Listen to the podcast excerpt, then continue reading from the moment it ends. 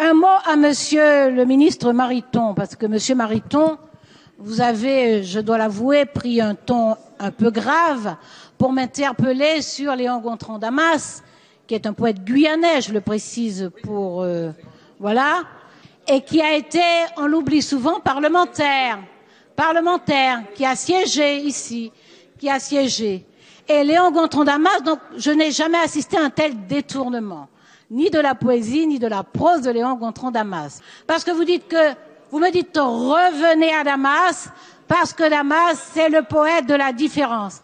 Vous savez d'ailleurs, surtout, que Damas, avec Aimé Césaire et Léopold Sédar Senghor, est d'abord le poète de la négritude, qui est un courant littéraire et politique. Léon Gontran Damas, oui, part de la différence et interpelle sur le respect. Mais la différence n'est pas un prétexte pour l'inégalité des droits, justement. La différence n'est pas un prétexte pour l'inégalité des droits. Non, mais je les connais tous. Je connais Pigment, Névralgie, Black Label. Je les connais tous. Ne vous fatiguez pas. D'ailleurs, justement, d'ailleurs, justement, je vais vous dire ce qu'il vous aurait dit, Léon Gontran Damas, par rapport à ce que vous nous dites. Et ça, c'est dans Black Label. Lorsqu'il dit nous les gueux, nous les peu, nous les chiens, nous les riens, nous les maigres, nous les nègres, qu'attendons-nous? Qu'attendons-nous pour faire les fous, pisser un coup sur cette vie stupide et bête qui nous est faite? Si nous, si nous, nous n'accordons pas l'égalité des droits, si nous, nous ne reconnaissons pas les libertés, nous leur disons, qu'attendez-vous pour faire les fous sur cette vie stupide et bête qui vous est faite?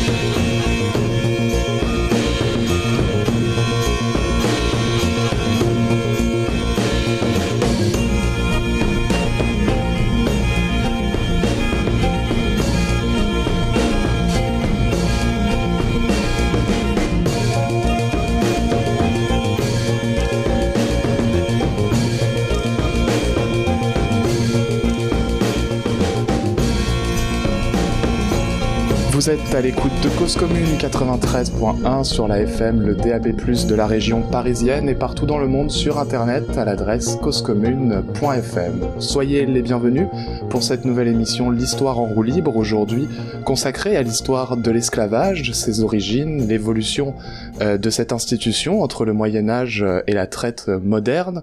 Nous allons revenir sur ces siècles de violence qui ont précédé et façonné une lecture raciale du monde qui impacte toujours malgré nous et inconsciemment nos relations sociales et nos mentalités.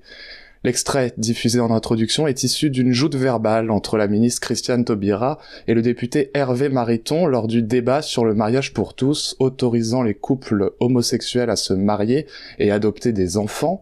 Ce sujet n'est pas sans lien avec notre histoire, notamment par la défense d'un ordre naturel, biologique, qui est invoqué à chaque avancée démocratique. Je l'ai choisi en hommage à l'ancienne garde des Sceaux, qui est aussi l'autrice de la loi mémorielle de 2001, qui reconnaît la traite négrière et l'esclavage perpétré à partir du XVe siècle comme un crime contre l'humanité.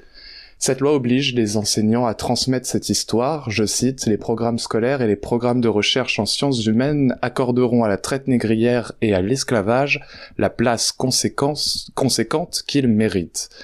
Cette place est centrale dans la construction et le développement des États modernes, et les violences et représentations raciales persistantes aujourd'hui peuvent se lire comme étant des actes héritiers de ce passé avec lequel il semble nécessaire de faire un lien. C'est ce qu'a entrepris l'historienne Aurélia Michel que j'ai le plaisir d'accueillir. Bonjour.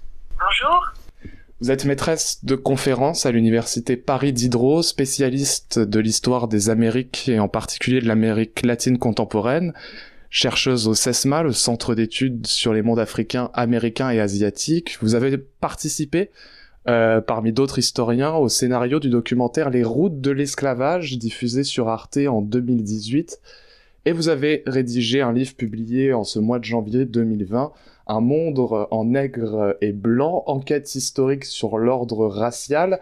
Je parlais d'un lien entre euh, l'histoire de l'esclavage et le racisme contemporain. Est-ce que vous considérez que ce lien n'est pas suffisamment fait dans l'enseignement scolaire? Oui, tout à fait. C'est un petit peu le, point de départ de ce livre.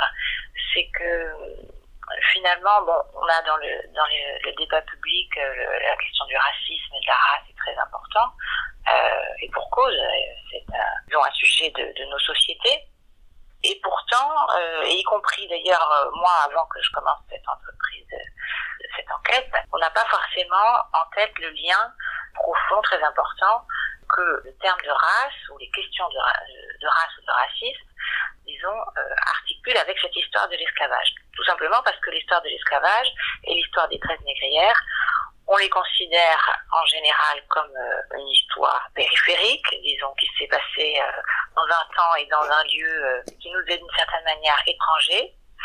Et finalement, c'est une histoire très malheureuse, mais qui n'a pas de rapport direct avec notre société contemporaine et les relations sociales contemporaines. Or, au contraire, c'est précisément ce, ce lien qui est si violent aujourd'hui dans nos relations sociales et dans la, la, les violences qu'exerce euh, la société vis-à-vis de certains groupes, c'est parce qu'on ne fait pas ce lien que cette violence est d'autant plus importante. Et donc le, le, le propos de la, la, loi de Taubira que vous, que vous rappelez est, est fondamental parce que c'est de remettre au, au centre, ou finalement à sa place, à sa juste place, cette histoire de l'esclavage qui est notre histoire, qui est l'histoire de l'Europe et qui est l'histoire de l'Occident. Mais le mot euh, race euh, et euh, ordre racial sont des mots qui, comme vous l'avez dit, ont un, un poids historique derrière eux. Avant d'être une histoire économique, politique et sociale, vous commencez ce livre par une histoire de mots, les mots nègre, esclavage et race. Est-ce que vous pouvez nous, nous en parler un petit peu? Quand on prononce le mot nègre, euh, aujourd'hui dans, dans l'espace public par exemple, on a tout à fait conscience de cette violence, donc euh, ça évoque quelque chose presque insupportable, euh, qui d'ailleurs n'est pas supportable, mais en fait il faut s'interroger pourquoi ce mot a une charge, une telle charge violente. Et quand euh, on l'approche de façon historique, on se rend compte que ce mot, il correspond à une période, à des circonstances qui sont tout à fait précises et qui euh, renvoient effectivement à la violence esclavagiste, à la traite négrière atlantique, et que finalement, on n'est pas sorti de la violence de ce mot. Donc, nous vivons encore dans ce monde qui a produit le mot nègre. Alors, qu'est-ce que c'est le mot nègre?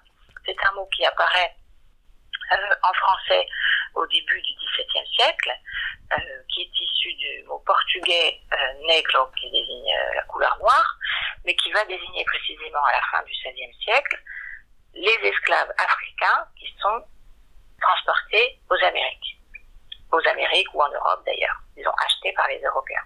Et c'est le sens de ce mot. Il apparaît donc dans le contexte de cette économie euh, esclavagiste à la fin du XVIe siècle, et il va petit à petit désigner en fait euh, une partie de l'Afrique, une partie des Africains, disons, pour euh, les désigner comme des marchandises ou des possibles marchandises. Donc de fait, il va être immédiatement, il va être associé au fil de la traite négrière atlantique au mot esclave. Voilà, exactement. C'est-à-dire qu'en fait, c'est un, un, synonyme presque mm. du mot esclave. Oui, c'est tout à fait ça. D'autant que à partir de cette période, donc fin 16e, début 17e, dans l'espace, dans les colonies, disons, européennes aux Amériques, les esclaves qui auparavant étaient euh, euh, capturés parmi la population indienne sont désormais euh, uniquement d'origine africaine, puisque la chrétienté, disons, a interdit l'esclavage des Indiens. Donc, être nègre aux Amériques, c'est forcément être esclave. Et vice-versa, les esclaves sont tous des nègres. Le, sens du mot qui se forme à ce moment-là, c'est une équivalence entre le noir africain ou la, personne noire et euh, son statut d'esclave. Par cette désignation, on, on fait d'une personne une marchandise. Euh, L'esclavage euh, est une institution euh, bien antérieure à, la, traite négrière du 15e, 16e siècle, et vous le, définissez dans, sa dimension anthropologique comme l'esclave étant un non-parent, quelqu'un qui ne ferait pas partie d'une famille, d'une communauté fictive. Est-ce que vous pouvez préciser ce concept avant de revenir à l'histoire de l'esclavage? Oui, parce qu'en fait, cette euh, définition d'esclavage, qui est d'ailleurs euh, définition élaborée par un, anthropologue qui s'appelle Claude Meyassou, dans les années 1980, qui travaillait donc en Afrique. cette définition, elle permet en fait de comprendre à peu près ce qui se passe dans toutes les sociétés esclavagistes de l'histoire, y compris la nôtre donc, et que quand on l'aborde sur ce plan anthropologique, on en comprend en fait la violence fondamentale et donc aussi les conséquences Alors cette définition elle est simple, c'est de dire que quand on fait un esclave, quand on produit donc presque un esclave, on, le, on le sort, on l'extrait de toute relation sociale, de toute société, de tout groupe euh, de référence, et donc de toute parenté. C'est-à-dire que c'est un individu qui ne pourra jamais euh, intégrer en tant que parent la société dans laquelle il travaille, ne pourra pas être le père ou la mère légale de ses enfants, bien qu'il aura bien sûr éventuellement des enfants euh, biologiques.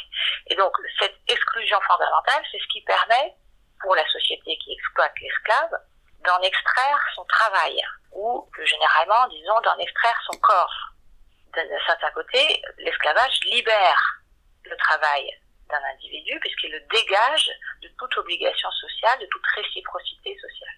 Et ce procédé, qui aura des conséquences économiques très importantes, puisque du coup, il y a un travail qui est disponible, disponible grâce à la production d'esclaves, et eh ben, ce procédé, il est d'une violence, euh, je dirais, absolue, puisqu'au fond, c'est la désocialisation totale de l'individu et, finalement c'est cette désocialisation, cette violence qui reste attachée à la figure de, en Atlantique, puis de la race, parce que fait la race euh, ensuite au XIXe siècle.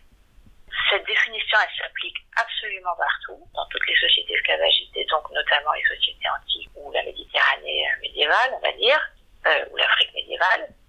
Par contre, il y a une différence, enfin il y a, oui, il y a quelque chose de singulier euh, dans euh, l'utilisation euh, que l'Europe fait de l'esclavage au XVIe siècle, à partir du XVIe siècle, c'est justement sa place dans le développement de l'économie coloniale et de l'économie capitaliste. C'est-à-dire que à partir du moment où le, procédé de l'esclavage, l'institution de l'esclavage permet cette exclusion, cette, cette, libération du travail, libération des corps pour pouvoir utiliser ou exploiter ou vendre ou, donner, enfin aliéner, disons, ce travail, eh bien, à partir de ce moment-là, quand les Européens euh, se saisissent de l'esclavage, notamment parce qu'ils rencontrent des filières de production d'esclaves en Afrique, et qui décident de l'utiliser, ce travail esclave, pour leur propre production, à partir de ce moment-là, ils, ils font intervenir une dimension qui est celle de l'économie capitaliste. Et donc, la part du travail esclave va être euh, considérable, le rythme de production par les esclaves va également augmenter. Et sur deux siècles, disons, euh, on a une croissance inouïe, en de la production européenne grâce à ce travail esclave. Et donc, c'est avant tout euh, cette place du travail esclave, et donc qui repose sur la désocialisation, sur la violence qui est nécessaire pour faire cette désocialisation, qui va être euh, singulière, enfin qui va caractériser l'économie européenne. Et du coup aussi compliquer énormément les choses dans les lieux de production, euh, c'est-à-dire dans les colonies. Compliquer les choses pour faire société avec, euh, disons, une grande majorité de, de, la population qui est complètement hors statut social et donc susceptible d'être violentée, d'être on va, on va y revenir. Est-ce qu'on pourrait d'abord revenir sur euh, l'esclavage euh, médiéval euh, qui semble être une institution beaucoup plus présente dans le centre méditerranéen oriental qui correspond finalement à une puissance économique que n'a pas l'Europe à cette période? Oui, c'est-à-dire que l'esclavage fait partie de toute l'économie méditerranéenne et du Proche-Orient, disons, euh, depuis l'Antiquité, et encore plus euh, à l'époque médiévale, notamment avec le développement euh, des États arabo-musulmans et des empires arabo-musulmans. Mais pas seulement, puisqu'en fait tous les empires, enfin tous les États jusqu'au XVe siècle utilisent largement les, esclaves, des esclaves d'ailleurs, n'importe quelle, de n'importe quelle région. Hein, il n'y a pas du tout d'association comme on peut le penser maintenant entre esclaves et africains justement. il y a des esclaves européens, du nord de l'Europe ou de, d'Asie centrale, ou bref, dans toutes les directions. Et donc finalement, ce trafic d'esclaves et puis une partie de la production qui est assurée par les esclaves, là, ça fait complètement partie de ces économies méditerranéennes. L'Europe de l'Ouest, ceux qui ont, celle qui a ensuite euh, fait cette entreprise de colonisation euh, euh, à l'époque moderne, l'Europe de l'Ouest, c'est une région plutôt périphérique, enfin disons plutôt pauvre, euh, pauvre en population, euh, moins dense, avec des trafics qui sont dans une certaine mesure, ils sont secondaires par rapport à l'économie globale méditerranéenne. Et, et, et, surtout sur le plan démographique, les Européens ne sont pas en mesure d'acheter ou d'utiliser des esclaves. Ils ne peuvent pas se le permettre, disons. Les Européens de, de l'Ouest, à ce moment-là, sont dans une préoccupation qui est plus euh, de l'ordre d'installer de façon pérenne euh, de la main-d'œuvre sur leurs terres, c'est-à-dire de peupler leurs terres euh, pour les rendre productives ou pour les rendre prospères. Donc, ils n'ont pas, ils sont peut-être exclus en fait de cette économie esclavagiste. Et ça n'est qu'au XVIe siècle qu'ils vont retrouver, enfin retrouver, connaître euh, euh, des filières, euh, des filières d'esclavagistes en Afrique et imaginer qu'ils vont pouvoir les utiliser pour leur propre production. Donc c'est à ce moment-là d'ailleurs, à la fin du Moyen Âge, que le mot serf, serve, qui signifie esclave, a changé de sens. D'ailleurs, c'est un sens qui n'est pas très stable, il varie selon les régions européennes. Il veut, surtout dire le paysan qui est attaché à la terre. Il n'a pas la liberté de, travailler ailleurs que, sur la terre auquel il est rattaché. Ce qui n'est pas du tout, enfin, n'est pas tout à fait le, le sens du mot esclave. Cette euh, entre guillemets redécouverte euh, des traites euh, d'esclaves par les Européens au XVIe siècle, elle s'inscrit dans une, une, une volonté impériale de d'accès tout simplement de, de, développement économique et de et, et de guerre d'influence entre la chrétienté et les royaumes arabes.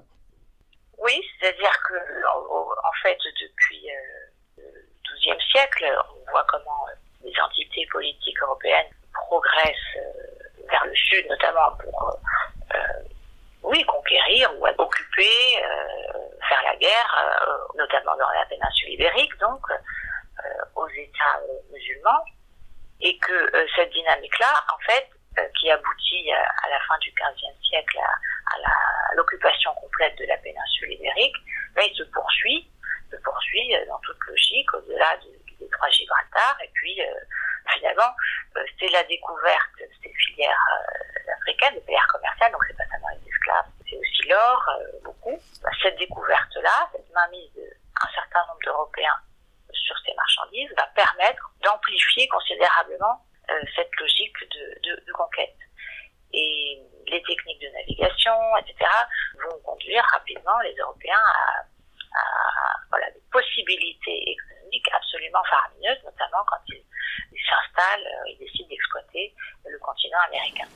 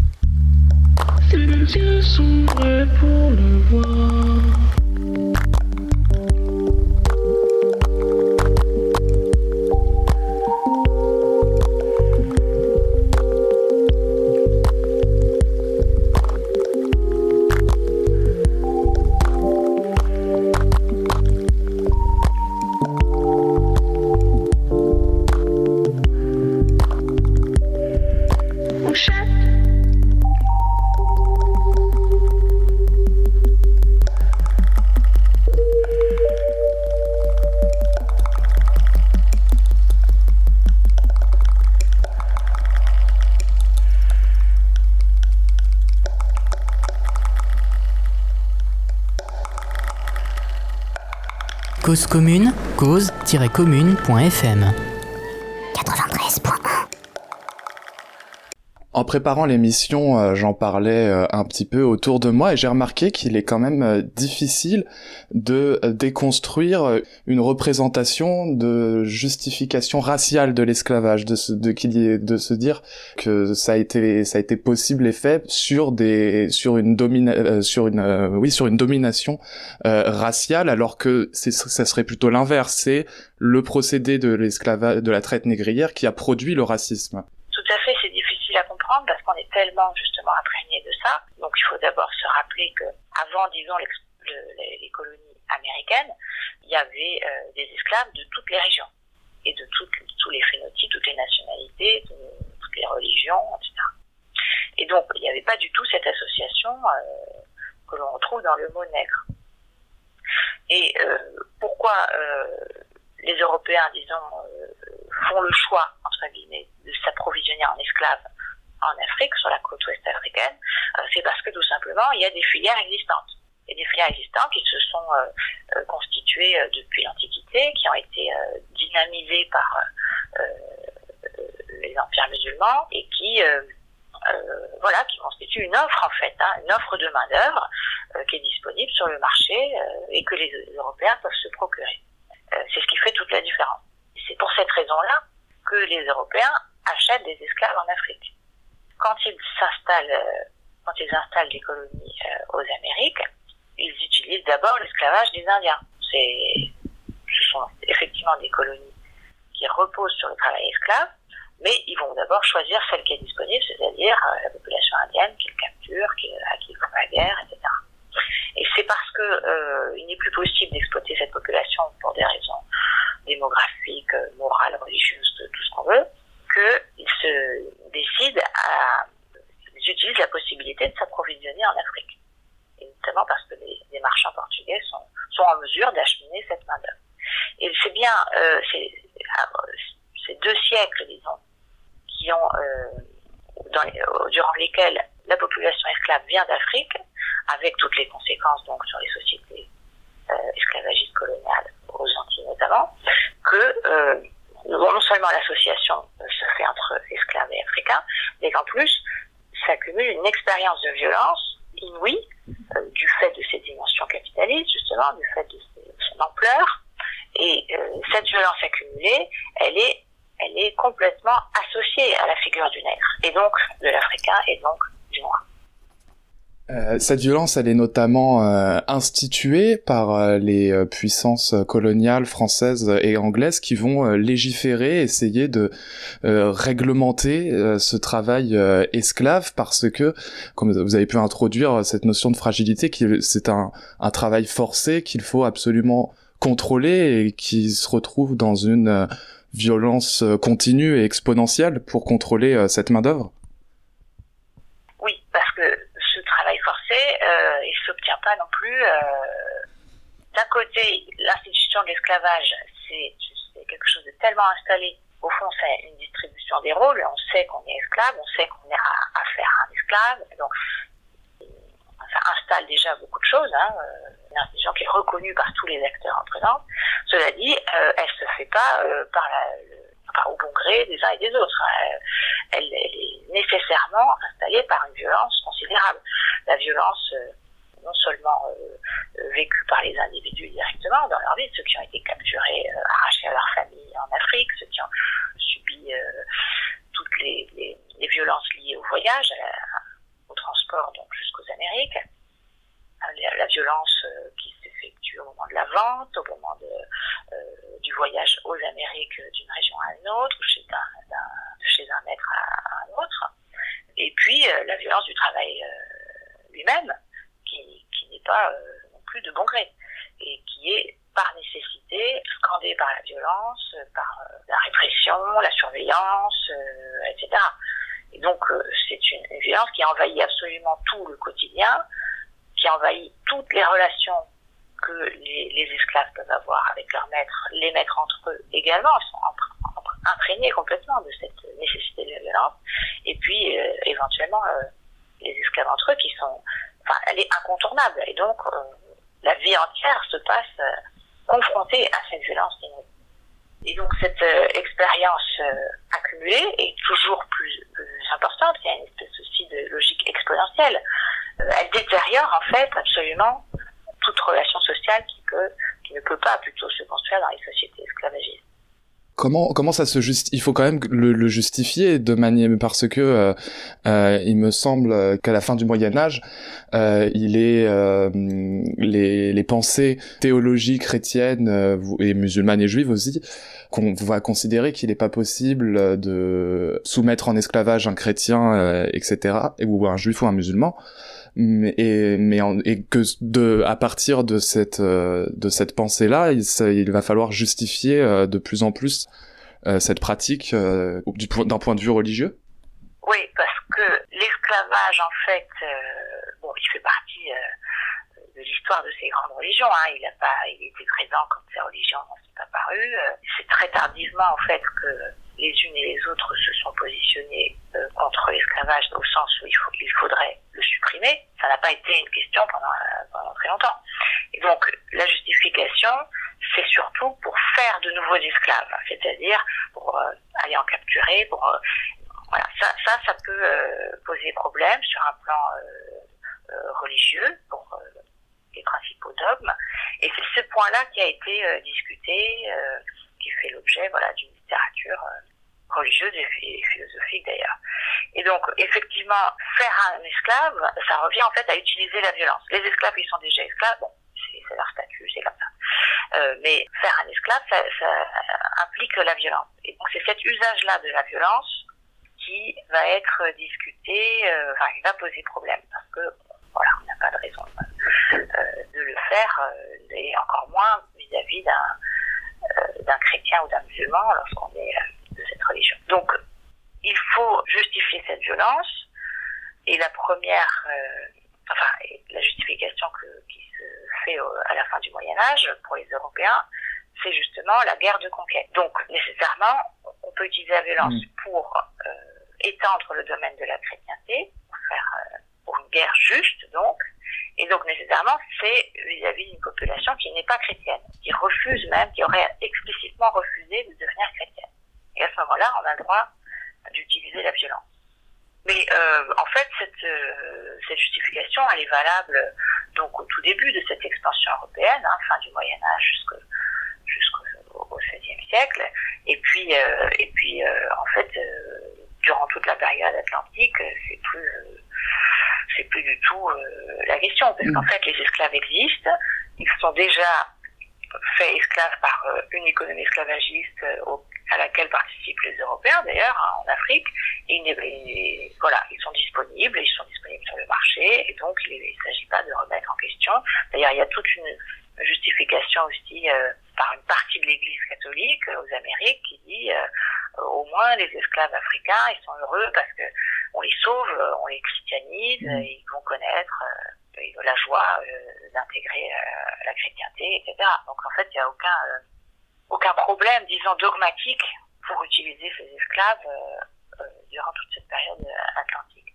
En fait, le mécanisme de justification, qui est celui de la race plus tard, et qui est effectivement, comme vous le disiez, un processus de naturalisation, il se fait donc au XVIIe, XVIIIe siècle, XVIIIe siècle surtout, par une une expansion du stigmate. je vais, je vais utiliser un exemple que je n'utilise pas dans le livre, mais qui est à mon avis très parlant c'est que au 18e, lorsqu'on commence euh, à élaborer aussi une euh, science de l'homme qui repose sur une classification du vivant, une classification des groupes humains.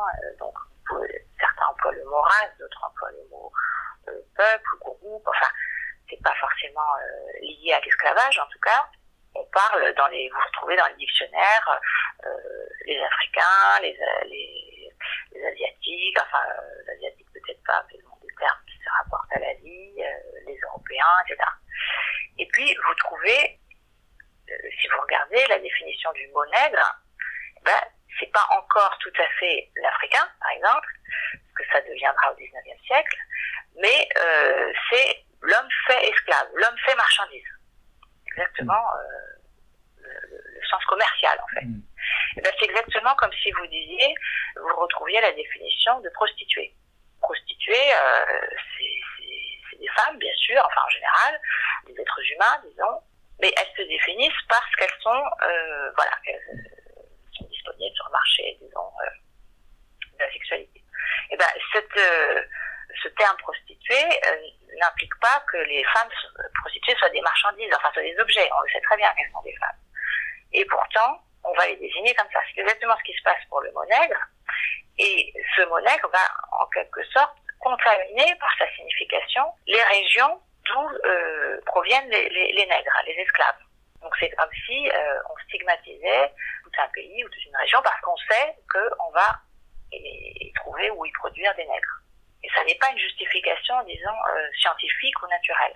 Et ça, c'est plus tard, c'est en fait, fin 18e, tout début du 19e siècle, que se construit la naturalité du nègre dans son usage, dans la, possibilité de la violence qu'il permet, dans euh, l'appropriation, l'aliénation qu'il permet fin 18e qui est aussi euh, la période euh, des révolutions euh, américaines et françaises et où se pose la question qui a la possibilité d'avoir accès à des droits civiques ou pas et qui met en lumière les contradictions certaines contradictions de la, contradiction du modèle esclavagiste. La question de l'égalité naturelle des hommes, la liberté naturelle des hommes, qui est la question donc presque fondamentale de ces révolutions, pose un problème dans des sociétés qui sont profondément esclavagistes. Ça voudrait dire, si euh, on considère que euh, l'humanité est une et, naturelle, et que donc chaque humain peut aspirer à l'égalité politique et à, la liberté, ça voudrait dire que les hommes, euh, y compris les esclaves, pour, enfin, ça c'est une discussion parce que les esclaves, justement, par ce procédé, ils sont exclus du groupe, donc on n'a pas besoin forcément de, régler leur sort tout de suite. Il y a la Révolution française qui abolit l'esclavage, bien sûr, mais c'est surtout en fait euh, le problème des Noirs qui ne sont pas esclaves. Les affranchis. Oui, c'est-à-dire que euh, dans, des dans les sociétés américaines, notamment, après un siècle de traite, de, un siècle et demi, euh, il y a une, une importante population qui, qui n'est pas blanche, mais qui n'est pas forcément esclave. Soit parce qu'ils ont été affranchis, soit parce qu'ils sont euh, ils ont des parents qui ont été affranchis, soit parce que euh, bon, il y a mm. beaucoup d'enfants issus euh, de, parents maîtres et esclaves, et donc il y a une population métisse, noire, qui n'est pas qui n'est pas esclave. Et en fait, c'est là que ce stigmate du nègre, qui en fait donc incarne cette, cette expérience de la violence esclavagiste, ce stigmate du nègre empêche, fait violence si vous voulez, aux élites blanches, aux maîtres blancs, société des maîtres blancs dans ces régions esclavagistes, et pour eux, rendre impossible l'égalité la liberté, disons la citoyenneté, ce qui deviendra la citoyenneté avec cette population, parce que ça signifierait au fond qu'ils sont leurs parents. Ils sont leurs frères, ils sont leurs leur pères, ils sont leurs euh, cousines, je ne sais pas quoi. Et donc être parent d'un nègre, ça veut dire, d'une certaine manière, reconnaître et partager l'expérience de la violence qui a été opérée sur l'esclave, sur euh, les nègres, y compris lorsqu'ils sont euh, leurs enfants, euh, leurs frères et sœurs. Et donc c'est effectivement euh, là que euh, ça va, va se poser un souci. C'est quand même euh, aussi du coup dans dans dans la dans le fil du début du, du 19e siècle, l'invent la toute la construction de la nation, de de l'identité nationale et qui correspond à l'abolition de de l'esclavage. Il y a il y a une sorte de euh, de, parallèle euh, ou de conjonction entre l'invention de la nation, l'abolition de l'esclavage et les théories euh, raciales de plus en plus dominantes. Oui, tout à fait, parce qu'en fait, donc cette question de l'égalité qui, qui en fait est limitée, au moins en tout cas pour une partie des, des élites européennes et, et états-uniennes, est limitée par l'impossibilité pour eux d'admettre les anciens esclaves ou les descendants d'esclaves, qui sont en fait leurs propres euh, descendants, dans la parenté, eh bien, c'est pas quelque chose qui va être forcément théorisé ou euh, justifié parce que ça n'a aucune justification. Si on suit le raisonnement de l'égalité euh, ou de la liberté naturelle de l'homme, il n'y a aucune raison d'établir cette frontière. Et comme elle est particulièrement difficile à faire, c'est là que ces élites vont simplement constater que ce n'est pas possible. Et ce constat, qui est de dire, en fond, les noirs, c'est pas pareil, ou les blancs, euh, ils appartiennent à un ordre spécial qui ne peut pas être mélangé avec ceux des autres. Voilà. En formulant ça, en fait, ils évoquent, enfin, ils font appel à, à cette frontière qui était formulée par l'esclavage auparavant, ne se questionnait pas, puisque bon, on était esclave ou pas esclave. Et ben, ce qui, ce qui était euh, opéré par euh, l'esclavage, la frontière qui existait par l'esclavage, elle va être cette fois dite, pensée par l'idée de race ou la notion de race qui va s'imposer d'elle-même, sans, euh, sans justification euh, théorique ou scientifique. Ça va être un état de fait, une évidence, euh, et donc non dite, non expliquée, mais qui va en fait complètement imprégner, pénétrer toutes les discussions scientifiques sur, sur les sciences de l'homme ou sur les sciences du vivant, voilà. Qui va être une, un, un, action, un postulat jamais justifié, euh, jamais expliqué, mais qui va accompagner par contre toutes les hypothèses que vont soulever ces scientifiques pour savoir au fond comment on continue à faire fonctionner euh, l'économie esclavagiste sans esclavage. Comment on continue à faire travailler les nègres sans euh, le travail forcé. Euh, comment on continue euh, à planter du sucre et à produire du sucre sans la traite euh, africaine et donc sans se procurer la main d'œuvre qui était auparavant nécessaire pour cette production. Voilà, c'est toutes ces questions-là qui sont abordées par le politique, par le scientifique du 19e, pour opérer en fait une mutation économique après la fin avec euh, en, en, en, terminant avec l'esclavage. Et euh, cette réflexion-là, elle est accompagnée, presque un impensé, par euh, cette idée de frontière fondamentale entre ceux qui travaillent par la force et euh, les libres, et cette frontière, c'est évidemment celle de l'esclavage qui est en train de disparaître, mais qui va être euh, assumée, en fait, par l'idée de race, le terme de race, qui ça va évoquer cette frontière, sans que personne ne enfin personne, sans que, en tout cas, euh, sans que ça soit remis euh, en, en, question. Et effectivement, euh, l'abolition de l'esclavage ne signifie pas euh, abolition de l'exploitation, et ce sont des procédés juridiques tels que l'engagisme qui vont être mis en place. Est-ce que vous pouvez définir l'engagisme? Ben, En fait, ce sont toutes les solutions formelles, disons, pour continuer ces formes d'exploitation économique qui sont celles de la plantation, où en fait, on, on fait venir concentre, disons, une main-d'œuvre nombreuse, qui est entière, dont le travail est entièrement dédié à une production commerciale. Alors, c'était le sucre, le cacao, etc., le coton, et donc entièrement commercial, ce qui fait que euh, cette main-d'œuvre, euh, au fond, on, elle ne se reproduit pas sur place. Elle est, elle est toujours alimentée par l'extérieur. Parce qu'en fait, euh, économiquement, euh, c'est pas pensé pour que cette main-d'œuvre s'auto, s'auto-alimente. Donc cette idée-là, qui est une idée économique, qui est l'idée de la plantation, elle persiste bien sûr, elle se prolonge et même elle, s'amplifie même euh, énormément euh, au cours du 19e siècle. Et donc il faut continuer à trouver des moyens, sans l'esclavage, d'acheminer une main-d'œuvre, de la concentrer aux endroits de, de, la production, au lieu de la production, et euh, d'en intensifier, d'en exploiter le travail au maximum, puisqu'on est toujours dans des logiques de voilà, de la plantation capitaliste, donc avec un, rythme de profit qui est lié euh, au crédit, euh, au crédit bancaire, etc. Donc cette euh, cette production de type esclavagiste, elle se poursuit, mais cette fois avec des, formes juridiques différentes qui effectivement se passent entre guillemets de l'esclavage pour se concentrer sur le déplacement de la main d'œuvre, sa concentration et puis travail libre. Toujours cette idée que le travail est libéré. Et donc, bah, l'engagisme, c'est euh, une sorte d'esclavage en CDD. On signe un contrat, euh, généralement par la violence, dans les régions dont il y a une main-d'œuvre euh, suffisamment nombreuse que les, donc les Européens, on va pas dire capturent parce que ce serait, mais en tout cas se procurent, y compris par la violence. Mm. Ces populations signent leur contrat, sont embarquées sur des bateaux, doivent par ce contrat un travail qui va être euh, dans les faits plus ou moins forcé sur place pour tant d'années euh, à une compagnie ou à une plantation. Et puis, euh, éventuellement, ils sont, il est prévu qu'ils rentrent chez eux ou qu'ils soient libérés de, ce, de cet engagement à la fin de leur contrat, c'est-à-dire 3, 6 ans, parfois 9 ans. Sachant que beaucoup ne sortent pas vivants de, de cette expérience puisque l'expérience de vie est, est très faible, euh, très courte sur, dans les conditions de travail qui sont celles de la plantation.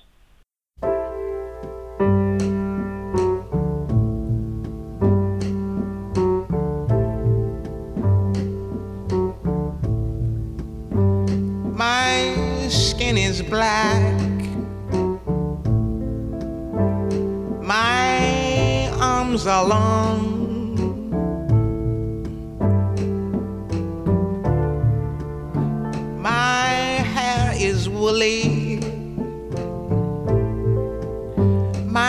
Is strong. Strong enough to take the pain inflicted again and again. What do they call me? My name is Aunt Sarah.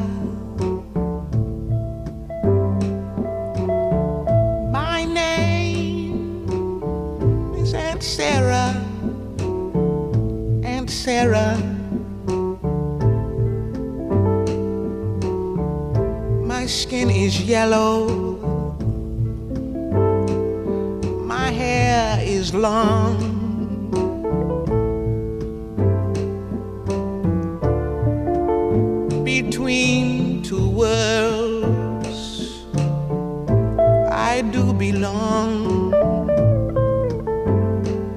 My father was rich and white. He forced my mother late one night. What do they call me? My name is Saffronia.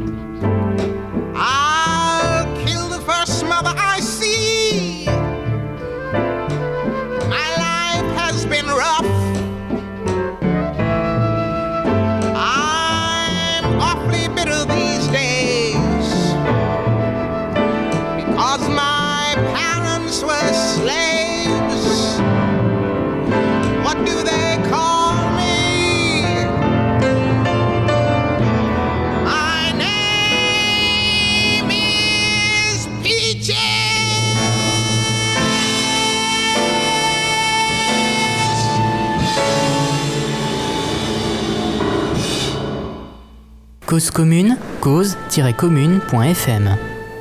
93.1. Il nous reste euh, plus beaucoup euh, de temps, mais euh, peut-être pour commencer à, à conclure, si on peut utiliser ce même modèle de la, parenté et ce refus de voir des indigènes ou des, noirs ou d'autres populations de faire partie de, la, même famille et de la même communauté dans ce refus constant pendant euh, la période de colonisation jusqu'à euh, le milieu du XXe siècle pour les empires euh, coloniaux français et anglais, ce refus euh, d'accorder des droits civiques euh, aux populations colo- colonisées. bien sûr, c'est très important de, voir à quel point euh, la race, l'idée de race, donc cette, espèce de procédé euh, euh, presque mental qui, permet d'exclure parenté et donc de l'humanité d'une certaine manière, euh, ou de faire des catégories, disons, euh, qui seraient fondamentalement pas égales, euh, bah, ce procédé de la race, il accompagne toute euh, toute l'expansion économique occidentale, européenne au XIXe siècle jusque- jusqu'aux années 1930, hein, largement. Et, donc, il est présent voilà, dans, le regard de- des Occidentaux sur le monde, leur façon d'organiser le monde. Et, et effectivement, alors ça va pas être la race, c'est un peu plus complexe que l'esclavage. D'abord, ça n'existe pas juridiquement, c'est c'est pas défini scientifiquement, c'est un peu au hasard, mais c'est clairement euh, une notion qui permet de gouverner les populations, gouverner les populations coloniales évidemment, et puis euh, on pourrait presque dire encore aujourd'hui, euh, gouverner les populations euh, immigrées issues de la colonisation. Euh, ça sert à, à, à savoir sur quel groupe, sur quel individu on peut exercer une violence, sur quel individu on peut, quel individu on peut exploiter ou non, etc. C'est euh, un procédé presque mental qui est euh, euh, sur lequel on ne revient pas puisque d'une certaine manière on l'a complètement naturalisé. Et, on l'a naturalisé dans cette période de la fin du 18e, début du 19e. Et donc, oui, je pense qu'il est, il est, il est tellement diffusé, il est tellement euh, euh, présent et jamais expliqué que, euh, que c'est encore ce procédé auquel on a affaire aujourd'hui dans, les, dans, les, dans le racisme, dans les relations raciales, mais même au-delà du racisme exprimé qui pourrait déboucher sur de la violence ou, ou de la domination directe, euh, un ordre racial, oui, c'est bien ça, euh, que l'on partage tous. Mm. Ceux qui en subissent les bénéfices, enfin qui en ont des bénéfices, euh, parfois contre leur gré, enfin sans, sans le vouloir, ceux qui ont, en subissent clairement les préjudices, parfois sans le savoir, voilà. Mais on est tous plongés, on est tous euh, acclimatés, disons, à cette lecture du monde qui est euh, profondément raciale et qui distingue au fond des catégories euh, sur lesquelles on peut exercer une violence, desquelles on peut s'approprier le travail, qui ne font fondamentalement pas partie du même groupe, euh, même si on veut bien sympathiser. Hein, euh, et, ça, ça reste, euh, c'est un héritage qui est extrêmement présent et qui n'est pas si vieux parce qu'au fond, l'ordre colonial racial, il est à son maximum en 1930. Donc c'est pas non plus, pas non plus le 18e siècle. Enfin, c'est un passé récent. Les années euh, 1930, c'est à peu près euh, cette péri- à cette période à laquelle s'arrête euh, votre euh, ouvrage. Est-ce qu'une suite peut être euh, peut être euh, écrite euh, sur euh, la, la, péri- la période fin euh, de la fin de Seconde Guerre mondiale jusqu'à aujourd'hui, la décolonisation, la, les populations immigrées euh? Ah ben, bien sûr, elle peut et elle l'est. C'est-à-dire que là, mais là, c'est un, c'est un, un domaine qui est déjà euh, qui est très important et qui est, qui est, par exemple, euh, investi aussi par d'autres disciplines, pas forcément Mhm. l'histoire, mais si, si on fait un, un peu de la sociologie du racisme, euh, enfin, ce sont euh, pour le coup, je considère que cette histoire euh, plus récente, disons, elle est presque, c'est un, un, un temps et un lieu qu'on partage. On est encore dans cette euh, contemporanéité. Donc euh, oui, bien sûr, et toutes les questions euh, décoloniales, euh, toute la, sociologie du racisme investissent cette histoire récente et c'est fondamental de le faire. Moi, mon, objectif, c'était de voilà, d'alimenter en fait ces questions de société pour en, voir toute la profondeur historique, tout, le cheminement en fait. Mais ce qui est sûr, c'est que, enfin moi je me suis arrêtée là, mais il y a, toute une analyse qui, qui se fait depuis longtemps, mais qui serait bénéfique, euh, qui serait bénéfique de faire pour euh, se- aboutir plus loin dans cette déconstruction. Voilà. Et de relier euh, les questions contemporaines à, disons, à les relier à, à les remettre au centre. Voilà. Mm. Ces questions du racisme, ces questions de, euh, du rapport avec les populations immigrées, euh, euh, première, deuxième, troisième génération, etc. Euh, ce, ne sont pas des questions périphériques, c'est la construction de notre ordre social et euh, l'enquête historique permet de, reconstituer tout le processus qui nous conduit aujourd'hui aux questions de racisme. Oui, qui, qui participe pleinement au développement euh, et à l'histoire de nos, sociétés et, de manière centrale. Merci.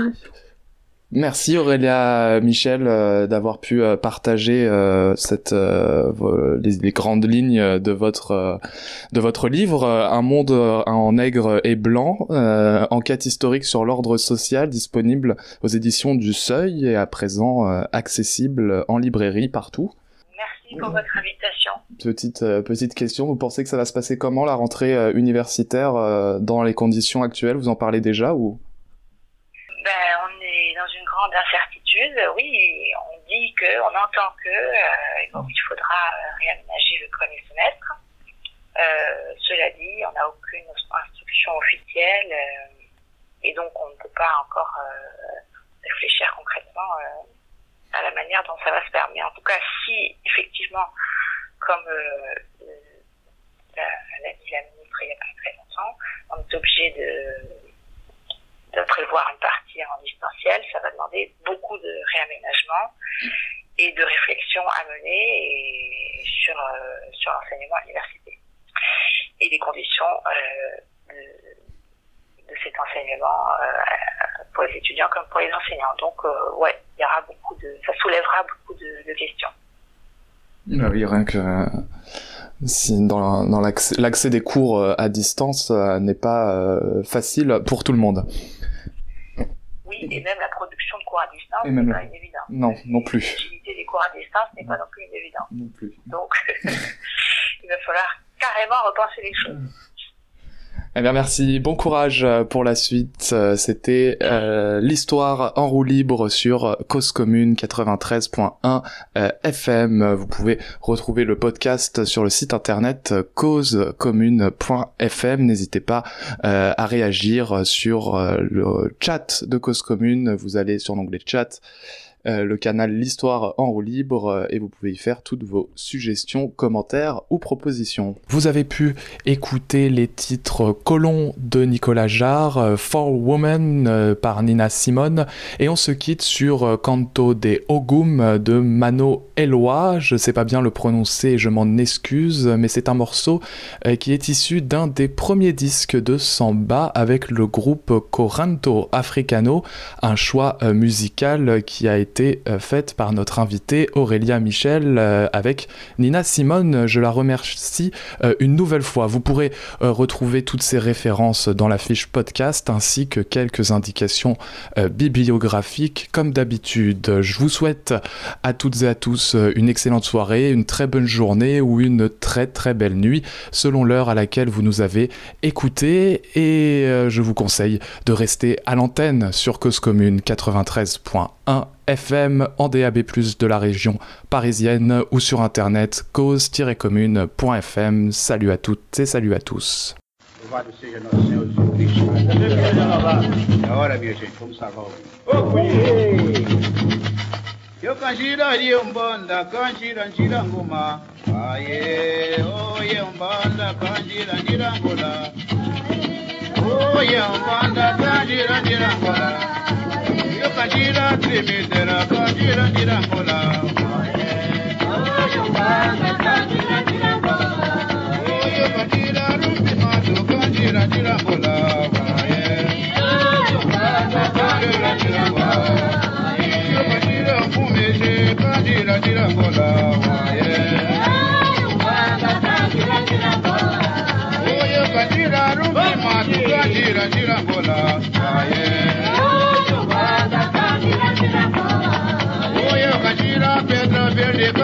águilas volaban.